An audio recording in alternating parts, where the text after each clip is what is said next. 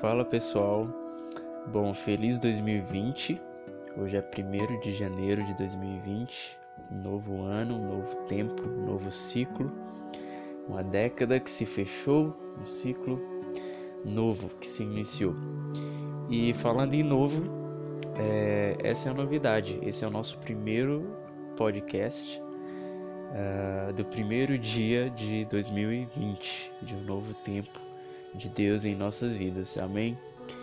Bom, e hoje especialmente eu queria falar, nós vamos conversar sobre o processo de composição de Ezequiel 37, essa música que marcou a minha vida, é um marco de Deus em minha vida e na sua, eu tenho certeza também.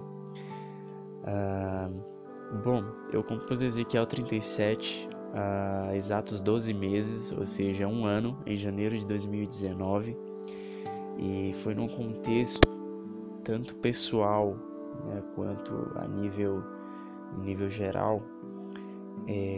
Nós estávamos vivendo um período de transição, né, na política do nosso país e uma mudança cultural também, né, de mentalidade, a igreja se posicionando e pessoalmente também.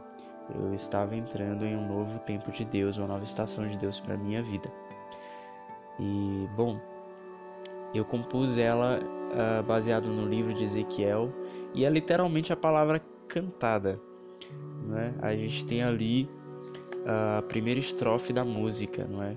Que é o próprio Deus desafiando o profeta diante daquele vale de ossos secos. O livro de Ezequiel é um livro muito profundo, muito extenso, muito complexo. No início a gente tem a descrição ali de uma visão fantástica de Ezequiel. A visão dele é aberta e ele vê coisas assim espantosas do reino espiritual, que a gente precisa ler e estudar com muita paciência e calma, muita atenção. Mais adiante ele vai descrever Ezequiel ali diante do vale de ossos secos, um vale repleto de ossos secos, um vale sem vida, né? Onde Ezequiel olha e tudo é morte, e o próprio Deus, não é, vem e desafia o profeta diante daquele vale, né? Quando ele pergunta ao filho do homem, será que esses ossos podem viver novamente? E diante de toda aquela improbabilidade, aquela impossibilidade, o profeta descansa na soberania de Deus, de que Deus é poderoso para fazer todas as coisas, por mais improvável, impossível e contrária que seja a circunstância. Né, diante daquele vale, o profeta responde, Senhor, só Tu sabes, o Senhor é poderoso para fazer todas as coisas, só Tu sabes. E é isso que a gente canta na primeira estrofe. Ó filho do homem, neste vale de ossos secos, será que eles podem viver novamente? E ali Deus continua a desafiar o profeta, não é? Quando ele pergunta, será que esses ossos podem viver outra vez? E então Deus, ele vai mais profundo e diz, então abre a tua boca e profetiza. Profetiza aos quatro ventos, para que esses ossos possam viver. E isso nos ensina algo, como as palavras têm poder, não é?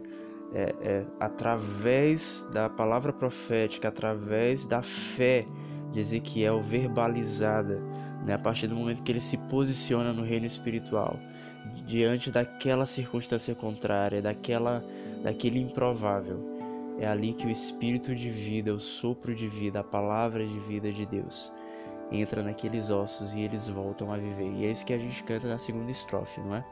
Ó filho do homem, abre a boca e profetize, soprarei meu vento, vento do Espírito.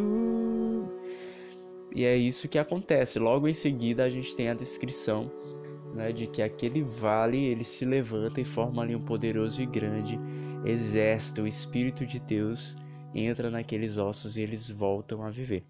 E é isso que nós cantamos no pré-coro.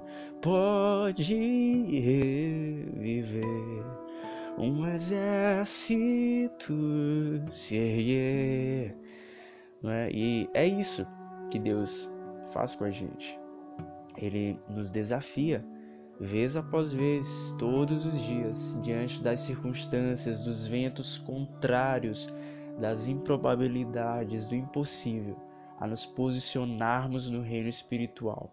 Diante dessas circunstâncias, pela fé, abrir a nossa boca e declarar a palavra de vida, porque pela fé nós podemos mudar os ambientes, as coisas, as circunstâncias à nossa volta.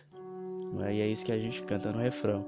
Ó vale de ossos secos. Aí já é Ezequiel falando, é mais Deus perguntando, é Ezequiel profetizando.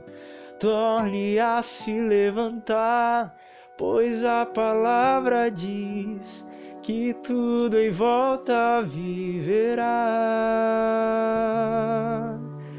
A palavra tem poder e é isso que Deus nos chama para fazer. Abrir a nossa boca e profetizar a palavra de vida e assim mudar os ambientes, as circunstâncias, mover as coisas à nossa volta, ao nosso redor. Amém?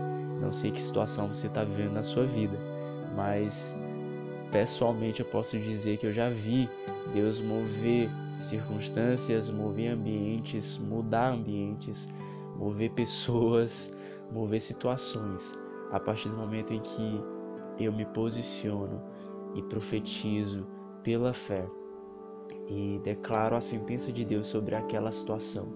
E a gente vai experimentar um grande milagre, uma grande transformação, uma mudança de tudo, tudo que se levanta contra o conhecimento da palavra de Deus. Amém? A nível pessoal, a nível de Brasil, não importa que nível, mas em todos os níveis, na verdade.